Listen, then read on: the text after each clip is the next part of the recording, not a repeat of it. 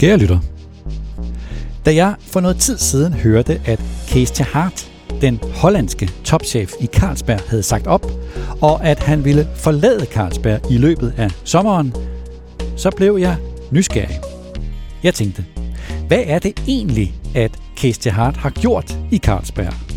Siden at aktiekursen er steget fra ca. seks hundrede, da han tiltrådte for otte år siden, og til nu, hvor aktiekursen er oppe i ca. elleve hundrede.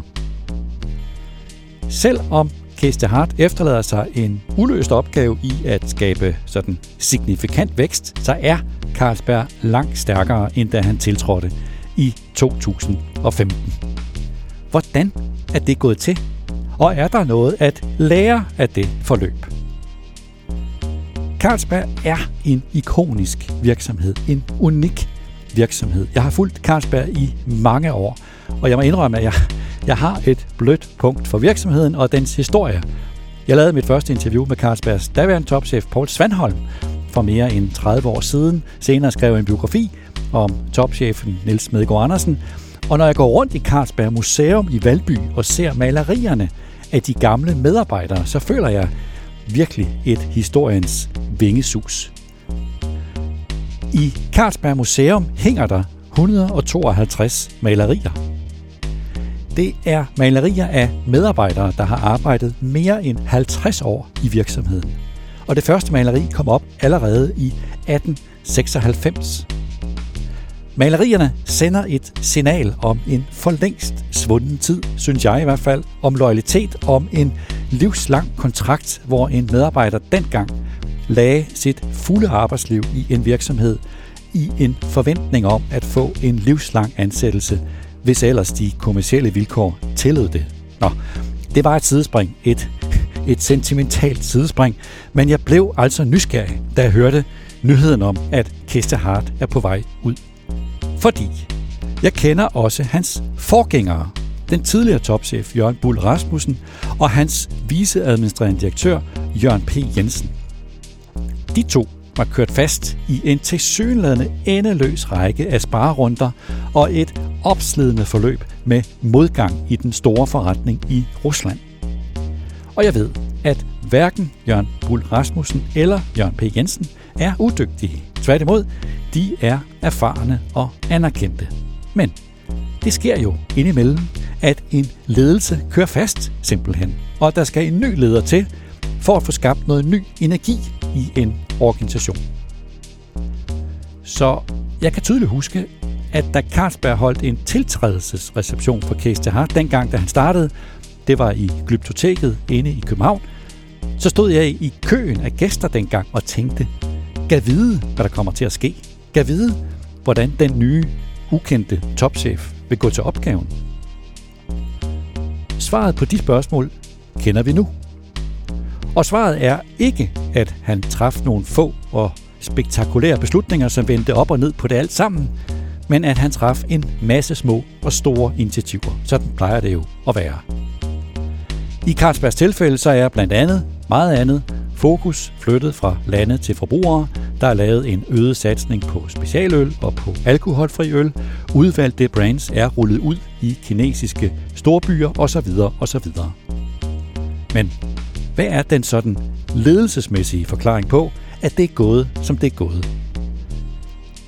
Her taler jeg med Cees de Hart om tre initiativer, som set i bakspejlet har gjort en forskel. De tre initiativer er for det første, at han satte en ny dagsorden, og at det skabte en ny energi i en organisation, der var kørt fast. Det gjorde han ved at bryde med den målsætning, som den tidligere ledelse havde sat tilbage i to tusind og otte. Det var dengang, at man lavede det store opkøb i Rusland, og ledelsen erklærede, at Carlsberg skulle være verdens hurtigst voksende globale bryggeri. Efterhånden som der kom problemer i Rusland, så var det umuligt at leve op til den ambitiøse vækstmålsætning. Det var lidt en offentlig hemmelighed, og vi skrev også om det i Børsen. Men det var først, da Cees de Hart kom til, at man tog sig sammen til at bryde med målsætningen. Han satte en ny dagsorden, mindre fokus på vækst og mere fokus på at skabe finansiel handlefrihed. Men især så løsnede han op for den spændetrøje, som den umulige målsætning havde holdt medarbejderne i. For det andet så valgte Cees de Hart at inddrage sin øverste ledelsesgruppe, kaldet top tres. Han gav dem indflydelse, men han forpligtede dem også på deres resultater. Og i løbet af nogle få år, så var en tredjedel af lederne i top tres væk. Når jeg taler med nuværende og tidligere ledere i Carlsberg i dag, så siger de, at ja, det nye samarbejde i ledelsesgruppen top tres, det var en vigtig årsag til Carlsbergs fremgang.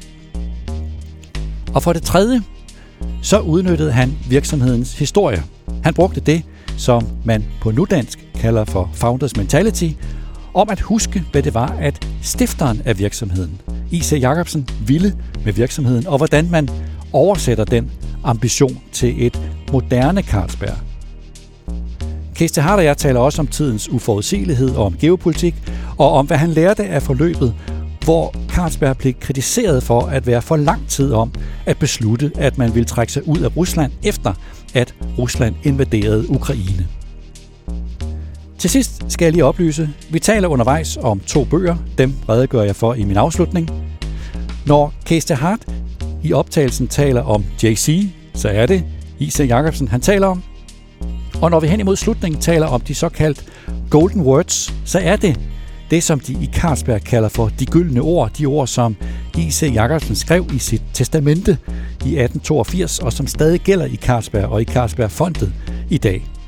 Og de gyldne ord, de lyder sådan, citat: ved Carlsberg-bryggeriernes drift skal det stadige formål uden hensyn til øjeblikkelig fordel at udvikle fabrikationen til den størst mulige fuldkommenhed, således at disse bryggerier og deres produkter altid kan stå som et mønster og ved deres eksempel virke til, at ølbryggeriet her i landet holdes på et højt og hæderligt standpunkt. Citat slut. Velkommen til Topchefernes Strategi. Cees de Hart, welcome to our podcast. Let's start with your first assessment, Carlsberg's situation when you started as as a C E O. My notes from your visit in Børsen Executive Club in two thousand sixteen. You said at that time, the glass was half full, a good position in twenty-two different countries, a growing volume share over the last couple of years, and you were premiumizing. On the other hand, the glass was half empty. You had underperformed financially, you had limited presence in key growth markets, and your EBITDA margins were below your peers. So based on this, what was your take on your challenge as an incoming C E O? What kind of challenge did you see? Yes, well, we, we, we had a couple of challenges those days. Um, we were in a so-called financial straitjacket. We were fully leveraged. The countries we were in had low momentum growth, and we did not have the funds to invest in these markets to stimulate the growth. We also had relatively high costs and lower profitability than uh, than our peers. And according to the analysts, we continuously overpromised and underdelivered. Hence, we had trust issues in the financial market. So the first topic uh, we focused on was to ensure we got back to creating the flexibility to operate, meaning that we were able to invest in portfolio, in the competencies and culture, whilst being also able to satisfy the financial market and live up to our promises. And, and we call that funding the journey and put a target of one and a half to two billion D K K as, as savings, of which half would be used for supporting the business and the other half for improving attractiveness for shareholders by improving margins and R O I C. And by that we ended up delivering even two point three billion and invested over one billion to support the business, and this brought us back on track. We will come back to all this, but I'm a little curious to start with. The former management somehow lost their way. On the other hand, they were experienced and respected leaders. So how did Carlsberg end up in this difficult position? Well, I, I don't want to criticize predecessors, as that's always easy. Uh, but those days I, I talked indeed about the glass being half empty and half full. So I think the, the, the, the over-dependence on Russia made it very difficult to come out of the negative spiral without a fundamental review of the business model. Uh, so while we did have a crisis, there were also positives to build on, like a number one or two position in many markets, having a strong, very strong route to market in most countries where we operate in, Um, and and these kind of number one, two positions uh, are very important prerequisites for being successful uh, in in beer. So there were uh, many positives uh, to uh, to mention, but indeed um, we had a difficult situation in Russia. So an important learning from your very first assessment back in two thousand fifteen was that the challenge in Russia somehow dominated the thinking. It made it difficult to find a, a sustainable way into the future. Yes, uh, Russia was uh, quite uh, a big part of our uh, E B I T, um, and we were not successful, and the market was under severe pressure, uh, and, and hence uh, we needed again, we needed to come out of that negative spiral. It was not only a, a financial straitjacket, but also a, a mental straitjacket.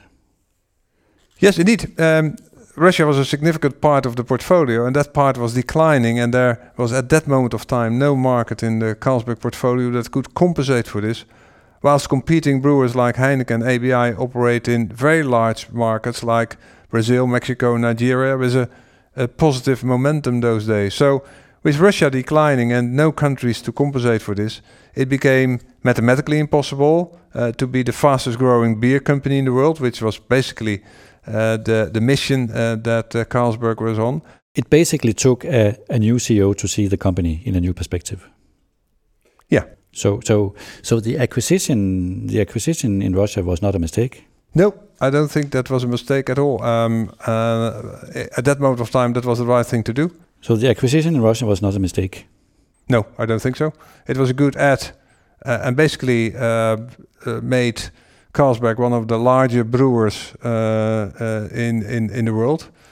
Um, however, uh, management those days uh, did not have a, a lot of luck afterwards because of uh, the, the change of regulations in Russia, and by that uh, the continuous uh, uh, disappointing results uh, in Russia. So it was more the handling of the difficulties in Russia, you could say, the following years that you could say was a mistake? Well, mistake. Um, uh, at a certain moment, you're in a kind of vicious circle, and then sometimes it takes somebody else to uh, uh, to uh, uh, be radical on the consequences of that. Let's look at your most important management priorities as a C E O. The first one was setting your own agenda. When you arrived at Carlsberg, Carlsberg had for some years had a kind of mission, saying the fastest growing beer company in the world.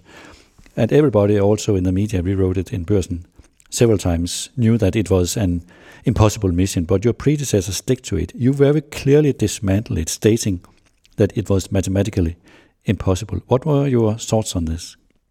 Well, um, as we said earlier, Russia was a significant part of the portfolio, and that part was declining, and there was, at that moment of time, no market in the Carlsberg portfolio that could compensate for this, whilst competing brewers like Heineken and A B I operate in very large uh, other markets like Brazil, Mexico and uh, Nigeria. And these markets have a positive momentum uh, those days. So with Russia declining and no countries to compensate for this, it became really mathematically impossible to be the fastest growing beer company in the world. I've been told that your decision to dismantle this kind of mission had a strong impact internally. It released energy. However, it is unusual, in Denmark at least, to speak openly critical about one's predecessor. What were your considerations on this before you stated it? If there is a mission that nobody believes is, is realistic, even mathematically impossible, uh, I think as a leader there is no other option than to call a spade a spade. It had nothing to do with my predecessors. Internally, the focus was definitely on the future and not on the past. And it wasn't spending a lot of time on why the glass was half empty or full. It was basically focusing on um, how to get out of the problem of profit warnings and a, a stressed balance sh- sheet. You also made a substantial change in your internal agenda concerning financial and financials, and you mentioned it earlier on uh, in this interview. You said that you needed to reduce your costs, but that you would reinvest part of these into the business. Was this a deliberate decision to, to strengthen the internal motivation? Absolutely. And I must say, also before twenty fifteen, there was a good focus on costs. However, it, it's, it's much more motivating to cut costs in order to fuel growth and create a future for your business than only cutting costs for what many people thought was the, the third Ferrari of the shareholder. Were you surprised how much energy this single one decision created? No, I've seen that before. Uh, it basically, I think the uh, our our colleagues at that moment of time had to feel that uh, many of the brands were deprived deprived of of uh, good support, and at the moment that you don't feed the cow, you don't get mil- milk, so to say. So people had to feel that we really needed to support our brands uh, and our business better. I've been told that when you were about to reach the financial goals in, in funding the journey, not only the media, but also internally in the company, people were asking about the next step, the growth, but you did not want to open that discussion. You, you were very focused on the financial goals to the very end. Were you afraid of that a shift in focus towards growth would mean a loosening of, of financial discipline? No, I don't think uh, that's factual. Uh, in fact, I wanted to have and the savings, Uh, but also the growth. Um, so indeed, the first two years we talked about funding the journey. But after saving two point three billion D K K, we started reallocating part of these savings into growth, like in alcohol-free beers, in Somersby, in craft, in sixty sixty-four Blanc, in China. Um, and therefore, in two thousand eighteen, uh, we moved from funding the journey towards shifting gears to grow. And we indeed got the wind in the sails, and we indeed started to grow by over four percent organic in two thousand eighteen and nineteen, and then it turned two thousand twenty with COVID and everything was different. Um, however, we kept the concept of continuously focusing on lowering non-added value cost and using these savings to fund investments to grow. So this concept of continuously focusing on lowering non-added value cost and fund investments to grow, it somehow became a, a mindset. Yeah, absolutely. Your second priority was aligning the management, not only the top management, but top sixty. And one of your first initiatives was to invite your top sixty to Amsterdam on, on a sailing boat, yeah, where they were trained in sailing a boat. It, it, it obviously, it was because you wanted them to become a team. Were there not a team when you arrived at Carlsberg? Well, uh, indeed, we rented a, a huge sailing boat, and I invited the top sixty, meaning our country leaders and those that lead the functions. And I wanted them to feel what it is like to sail a boat together. Uh, and we did some training in the morning, and in the afternoon we indeed sailed the ship as a team. And that was really a great experience. The underlying purpose, however, was to make a point to our top sixty, the future will be different. We were, in my view, missing the sense of one overall leadership team for the company. We we should not work anymore as a confederation of countries, but as one leadership team. So when you arrived, you you there was a team in name only, meaning that there was teamwork, but it was in, in separate teams. You have used a soccer field analogy on this. Yes, um, the soccer the soccer field analysis was that I had to feel when I came that. That we were, let's say that we were in thirty uh, countries, that everybody uh, was playing on his own uh, soccer field. Uh, and I invited uh, the, the people to look uh, at this in a different way and to say, let's assume we are playing on one soccer field. Uh, and basically the people in the countries are uh, basically the people, the attackers. So they're closest uh, to the goal. They're the closest to the consumer, the customer. Um, and, and they need to score the goals. And now you have the people like Group Commercial, gr- Group cor- uh, Supply Chain, that need to make sure that the innovations and the products are there uh, in full, in time, um, if you like, to to really score the goals. And they have in the defense, legal and finance and, and so on. So it was really saying we are not thirty different uh, uh, companies, we are one company uh, and we want to, to, to win the match. Was this a, a, a new definition of the operative model in the company? We, we didn't change anything in the organization. It was just another mindset. I understand that the point was not only on this boat trip in Amsterdam, not only they should learn how to work together, you also gave each one an individual task. For example, uh, what are the trends in beer? What are what is the potential of cider? What will be the growth opportunities in non-alcoholic beer, et cetera. And six weeks later, you met again in Shanghai. What was the idea with this procedure, to make them feel they had influence? Well, it, it was, indeed, it was uh, basically three steps. So the, the sailing in Amsterdam with allocating the tasks, then uh, having uh, people working on that in, in teams, meeting in Shanghai uh, to to to see what the progress was, and then finalizing that uh, in Denmark in December uh, when we were again together with uh, the the uh, top sixty. And, and basically, um, the reason behind this was that I really wanted to have everybody feeling responsible for uh, the strategy. Um, there were a few reasons for that. I was in beer, new in beer. Um, we had very experienced leaders in the business with excellent category knowledge. So asking them to, to give their input enriched our plan. But I also wanted them to feel that SAIL twenty-two was our strategy, not only mine.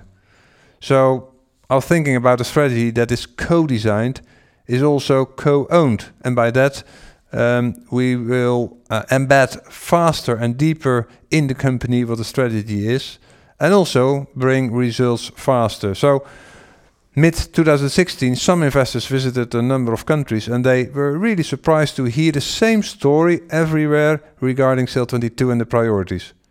And the fact that SAIL twenty-two became so quickly visible in the results was mainly due to the involvement of uh, this top sixty. So even though a strategy work like this will take a longer time, in the end it will be executed faster.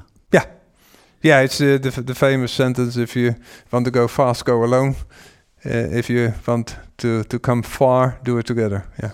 I've heard that you have been very focused on this, on the community and the loyalty within Top sixty. Either, either you are part of the team or you are not a part of the team.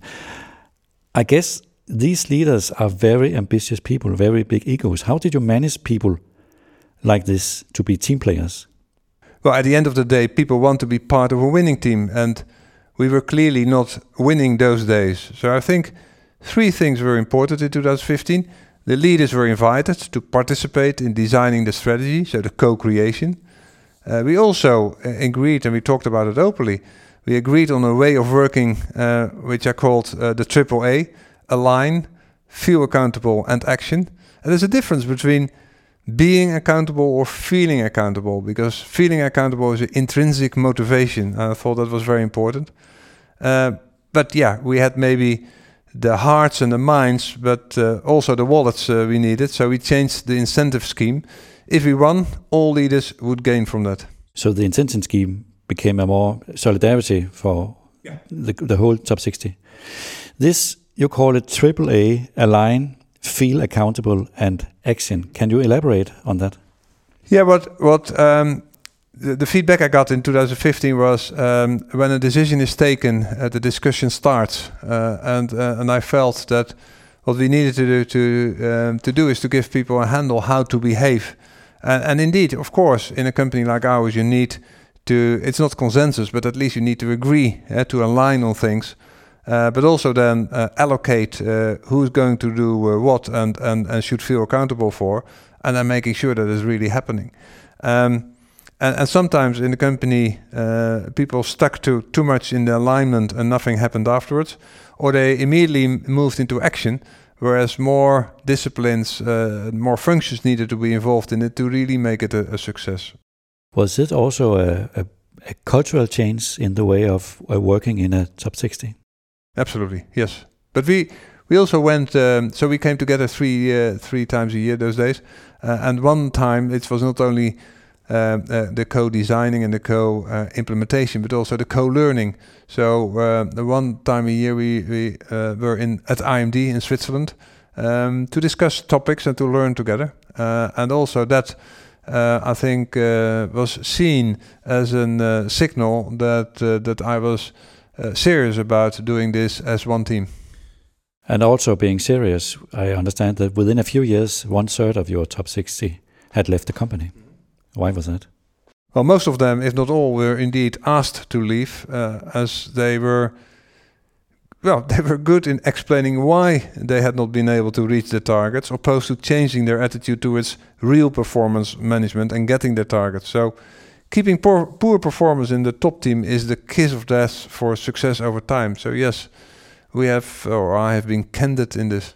A C E O of a Danish tech unicorn once told me that the single most important signal you can send to your high performers is how you handle your low performers. Maybe you agree on, on that. I agree on that. And of course, you, you need to, to deal with them with respect.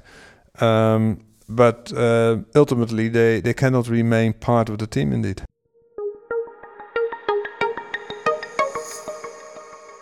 Internally, you often quoted the book Into Thin Air by John Krakauer about a failed attempt to climb Mount Everest. What inspiration did you find in that book?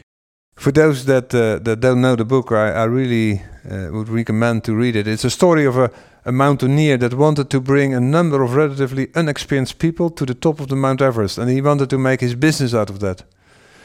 And whoever reads the story will easily find quite a number of leadership lessons, uh, but, but one of the most important ones is to avoid a negative goal pursuit, so to say.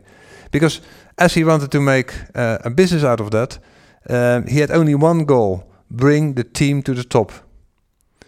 And he had not thought through how to bring them down safely. Like, for example, the NASA wanted to land a team on the moon those days and bring them back in good order.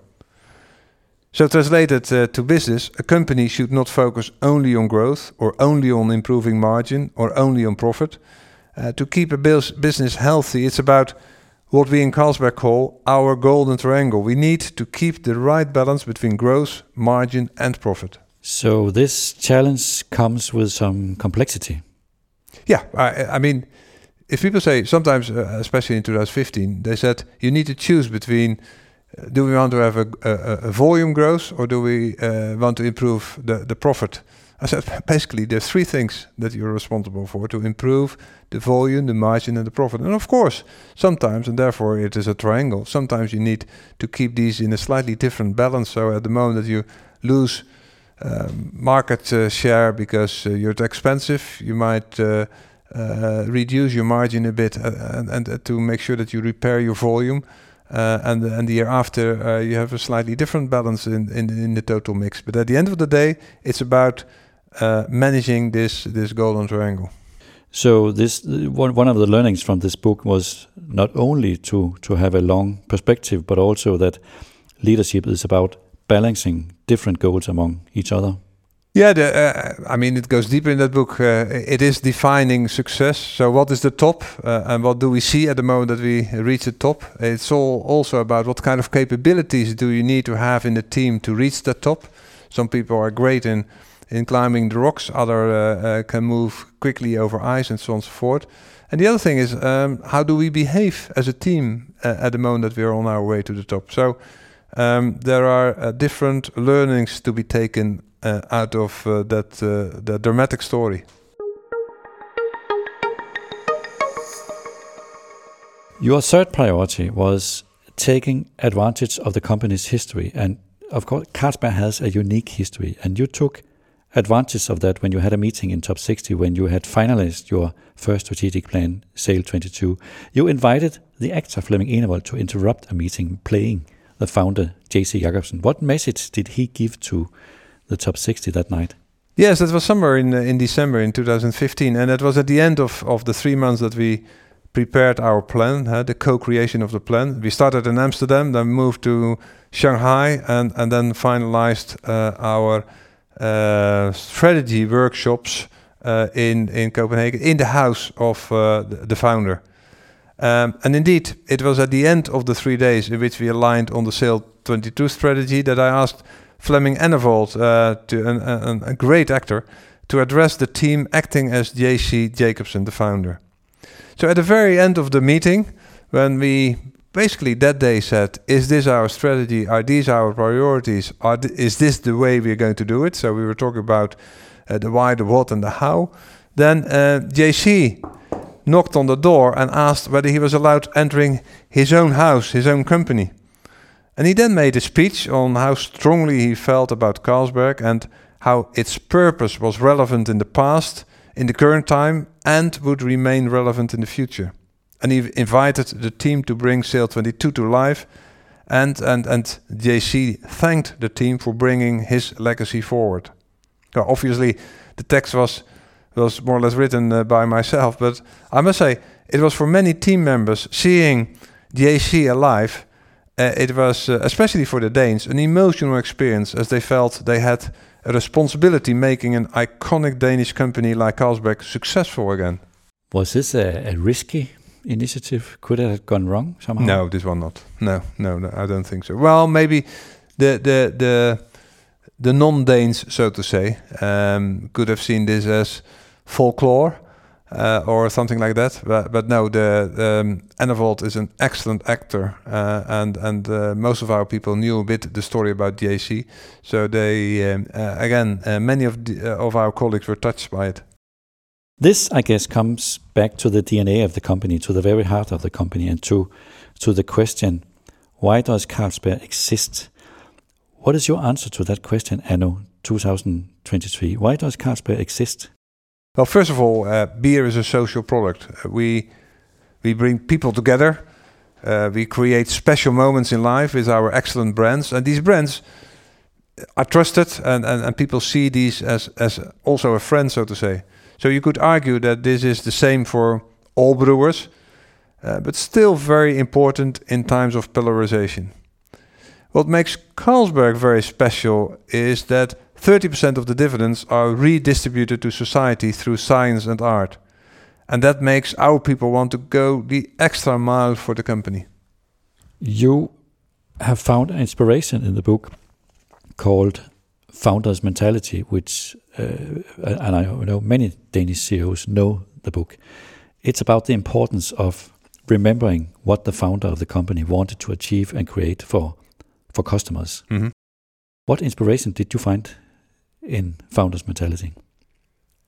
Well, frankly, I was mainly inspired by the title. Um, so when I came back from China in February twenty sixteen, uh, I saw this book in the bookstore in uh, uh, Hong Kong when I had a connecting uh, flight. Um, and I immediately thought, this is missing in Carlsberg. And those days, especially, I would say, in here in, in, in the central office here in Copenhagen, we were not obsessed with our brews. Our customer service was not good. We were not taking care of our people well enough, as we had many accidents in our breweries. In fact, we had five fatalities in our breweries in two thousand fifteen only. So, talking about founder's mentality, our founder's mentality here uh, at that moment of time was very different. And J C was obsessed with quality, put his customers first, and took care of his people. And he wanted to leave a legacy.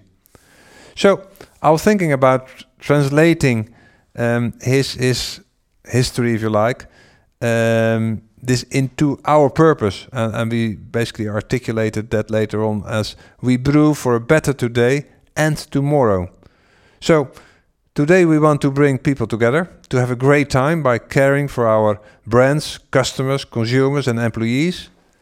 And we also want to contribute to, to tomorrow. So contributing to a better society with our Together Towards Zero and Beyond program, and the fact that um, the more we earn, the more we support society through research and art. So you have a why, and such a why, and, and such a founder's mentality. Is that the same independent of time, or or how do I make a historic why or founder's mentality mentality relevant in, in a modern time? Yeah, well, I think nowadays everybody talks about purpose. Uh, in twenty fifteen it was a bit, bit different, but a purpose or the founder's mentality needs to have its own contemporary words. Um, otherwise, people might uh, not find uh, these uh, the, um, might not find the purpose appealing. But the essence remains the same. So famous are J C's uh, golden words about striving for perfection and giving uh, back to society, which we translated into brewing for a better today and tomorrow. And regarding the tomorrow, we added our sustainability program to that, named Together Towards Zero, reducing carbon emission and water waste to zero. And I think that's a contemporary articulation, what is important for a sustainable society.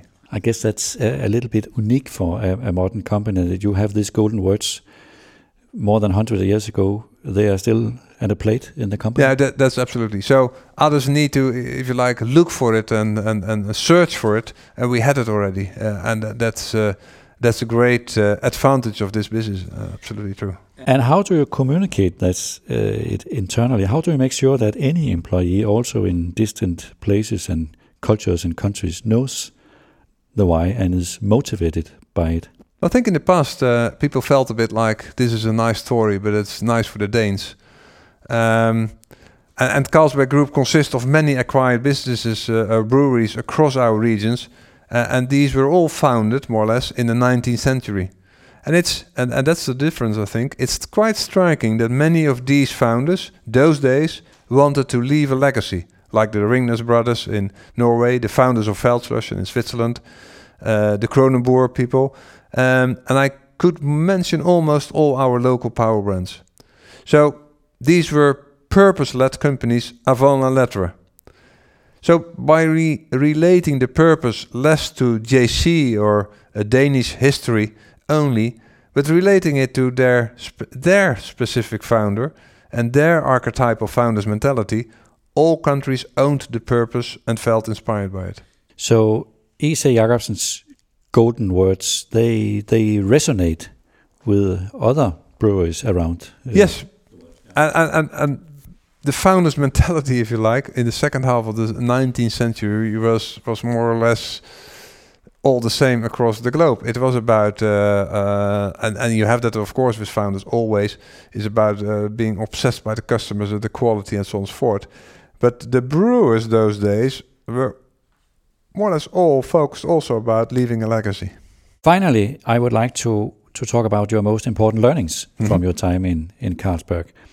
First, I would like to ask you about the important challenges we see in modern times, vulnerability and unpredictability.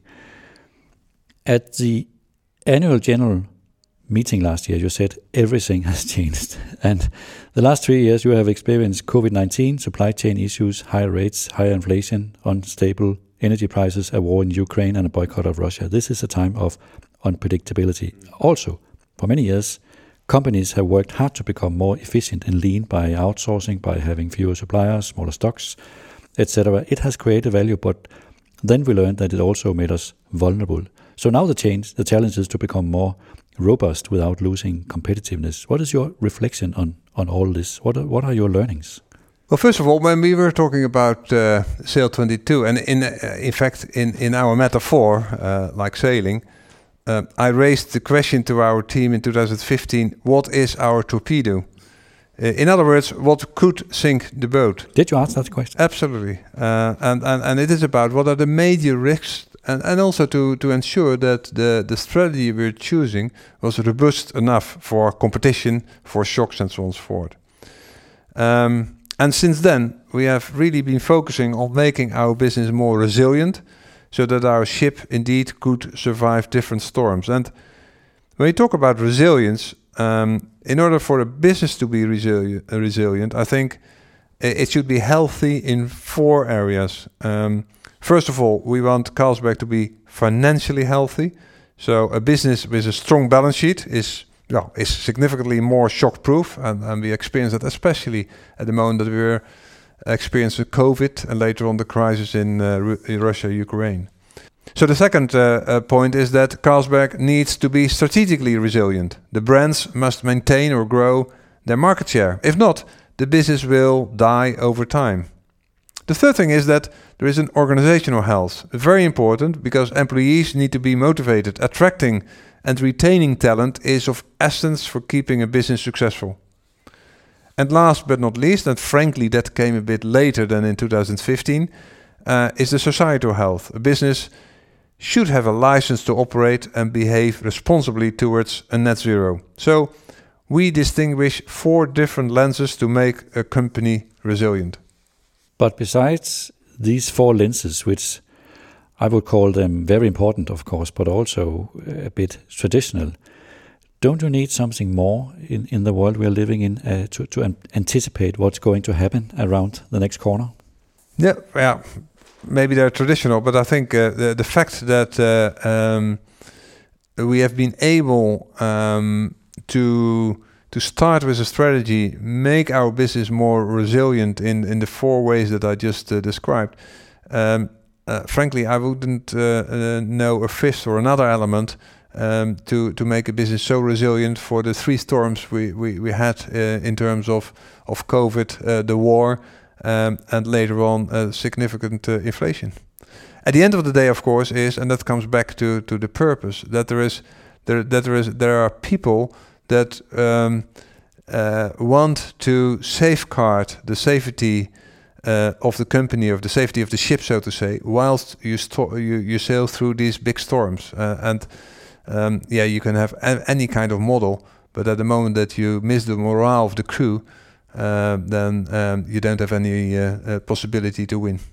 I come back to that in a, in a second, in the next topic. Just now, I would like to ask you, did it come as a surprise to you how vulnerable a company, perhaps any manufacturing company, has turned out to be? Well, I, I think the, the essence is uh, we we talk about four lenses, four different health, uh, but but the essence is a, a strong balance sheet. If you start with that, uh, that is uh, frankly uh, the prerequisite more or less for, for everything. And and we are we were very not lucky. It was by design, but but in that respect, uh, it was good uh, to have this uh, strengths at the moment that we uh, got into these uh, challenges. Another topic is geopolitics. At the annual general meeting last year, you also said, in my memory, it looks binary, but the world is more, is more complex. And I interpreted at that time your statement as an observation that we are living in a more unpredictable world now, and especially when it comes to geopolitics. And I guess geopolitics has become a new and important challenge for a C E O, and in my sub- subjective observation, the present generation of C E Os are not trained in this. They are used to live in a more linear world with numbers and figures, but in a binary world, you need different capabilities. You need musicality, and you need to be able to think like a politician, maybe, and you need to communicate in, in a different way than before. I guess if you look through the, the history and also uh, uh, look back over the last twenty years, the businesses have not been that linear, um, but but I guess the last three years have been the most challenging years for C E Os. I agree with you, and especially the, the C E Os in Europe, uh, with three huge unknowns: COVID, war in Europe, and unprecedented inflation in Europe. Uh, that required a lot, um, and as many businesses, and that's what we need to note, many businesses came out relatively well. So it shows that business leaders have been able to lead their business in very unprecedented situations. But did you experience in this situation that you personally needed some management capabilities which you did not possess? Well, I'm not sure. I mean, um, what what um, uh, was very specific in Denmark, if you like, is um, that we have been very much challenged by by some newspapers about uh, uh, our uh, decision, or basically the so-called late or delayed decision about moving out of Russia. Well, I, I think that it's fair to say that business leaders so far followed politics with regards to trading in foreign countries. As long as there were no boycotts or sanctions that prohibited doing business, you would be in a country. Regarding the war in Ukraine, uh, this has been very different. Media forced businesses to take a firm stance. Uh, I say media, but basically it's media, uh, social media. Uh, and these uh, forced businesses to take a, a firm stance of leaving Russia, whilst politicians only talked about allowing doing business as long as companies adhered to the sanctions. And frankly, I'm not sure we as business leaders, but maybe it's better to say I, as Carlsberg C E O, have been able to communicate well enough the enormous complexity in this very new territory of having large businesses in European countries that are in war. So in five weeks' time, five weeks, we concluded to leave a country that represents ten percent of our turnover, that was acquired in two thousand eight, and that still is considered as the largest M and A deal a Danish company made. Five weeks, with all employees, legal, shareholder, financial complexity. And still we were heavily criticized. So at the same time, I'm not sure that media were interested enough in the context and the complexity of leaving a country. So on face value, it looks an easy binary decision, but it is significantly more complex. But Cees, what is your reflection on this? If it would happen again? Would you again be very surprised, or have you adjusted your communication policy to to be better at explaining the complexity of a modern international company for the for the public and for the media?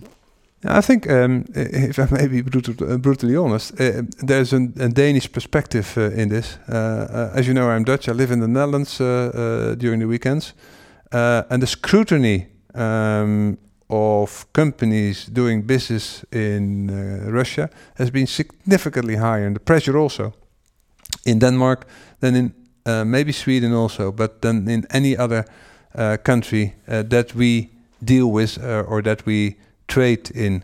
So it, it maybe I've underestimated, if you like, um, the stance that uh, social media and media in in De- Denmark uh, would uh, would take on this. On the other hand, still we're talking about five weeks for, um, and at the moment uh, uh, you've seen you've seen our uh, announcement afterwards. Um, it, it, we need to have a huge um, uh, write-off.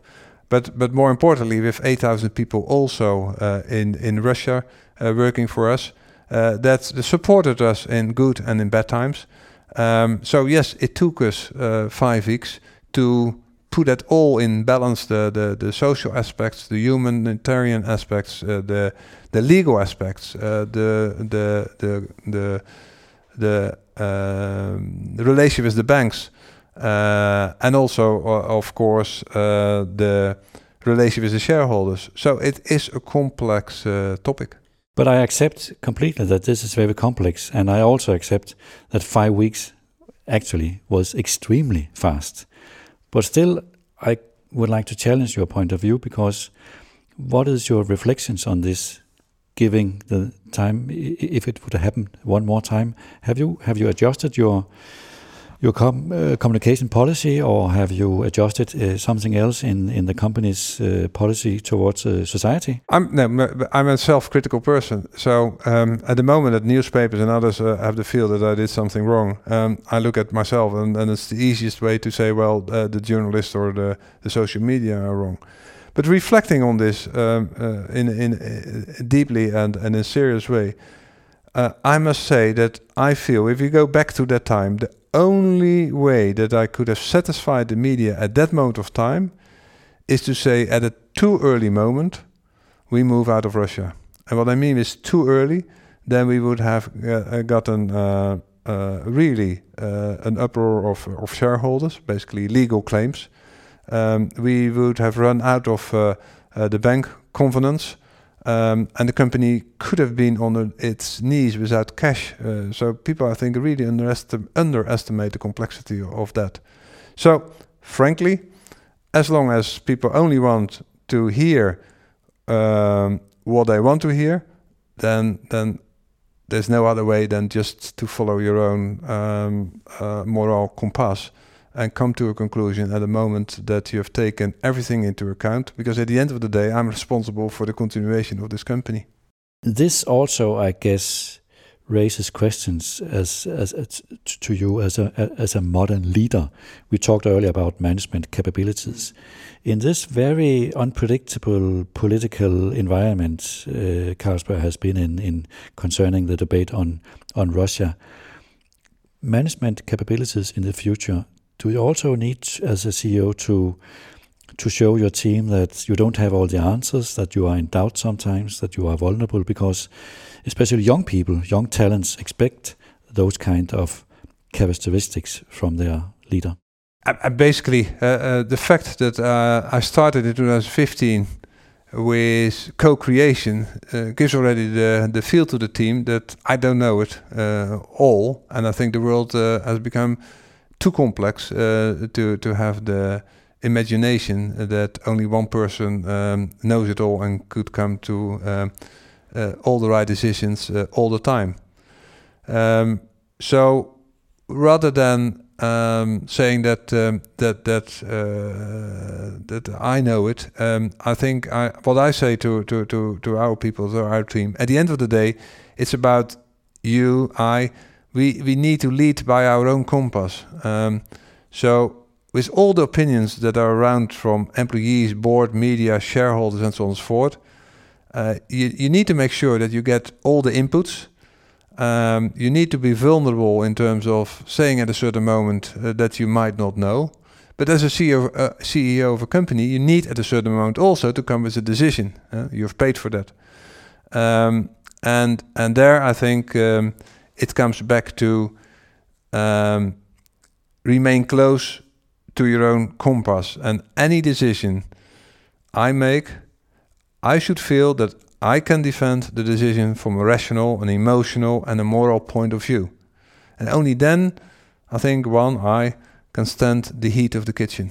You have been C E O for many years also before you arrived at Carlsberg. Do you see in the young generation of, of modern times that do they do they have different expectations to the, the, the capabilities of their leader than, say, uh, twenty or thirty years ago? I, I think uh, they have a very strong, uh, strongly developed uh, compass.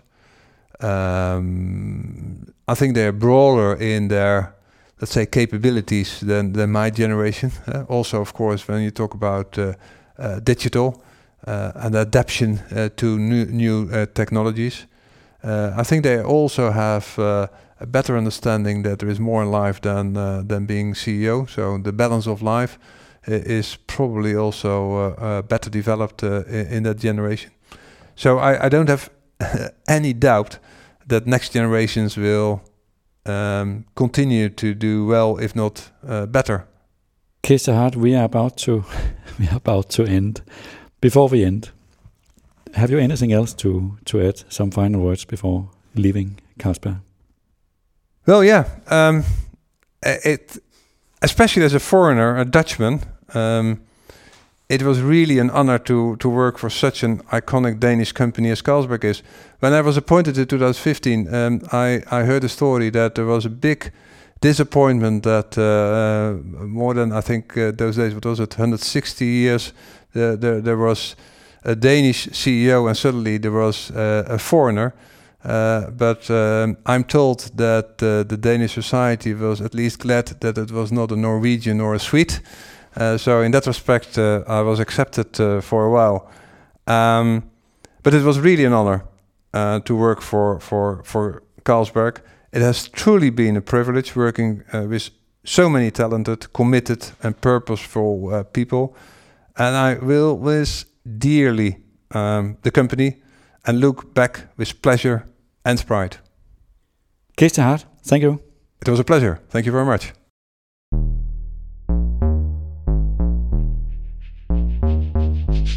Det var denne udgave af Topchefernes Strategi. Et forsøg på at blive klogere på tre af de initiativer. Det er i hvert fald min iagttagelse, der har gjort en vigtig forskel i den turnaround, der er sket i Carlsberg i de seneste otte år. Om at skabe en ny energi ved at sætte en ny dagsorden, og måske i lige så høj grad i virkeligheden at bryde med den dagsorden, som alle kunne se, ikke længere var realistisk. Om værdien af at skabe et nyt mindset i en ledelse, og gøre det ret konsekvent. Cees ter Hart kalder det for et dødskys for succes, hvis man accepterer en dårlig performance i et ledelseshold. Og om værdien af at udnytte en virksomhedshistorie til at formulere det, vi på nudansk vil kalde et moderne purpose. Jeg noterede mig også, at når jeg stiller Cees ter Hart det spørgsmål, som jeg stiller alle topchefer, som jeg møder i den her tid, nemlig i en tid, hvor vi er blevet sårbare og skal gøres mere robuste, hvad er så dit bud? Så svarer han, at han bruger fire såkaldte linser. For det første, at have et stærkt finansielt helbred, han kalder det for a strong balance sheet. For det andet, at være strategisk robust, det vil i Carlsbergs tilfælde blandt andet sige, at have stærke brands. For det tredje, at være organisatorisk sund, især sådan, at man kan tiltrække og fastholde talentfulde medarbejdere. Og for det fjerde, at have en såkaldt license to operate, at være accepteret af det samfund, man er i. Og jeg noterede mig, at da jeg spurgte Cees ter Hart, om disse fire såkaldte linser er nok, om man har brug for mere end det i en uforudsigelig tid, så svarede han nej. Han ville ikke vide, sagde han, hvad en femte eller en sjette linse skulle være.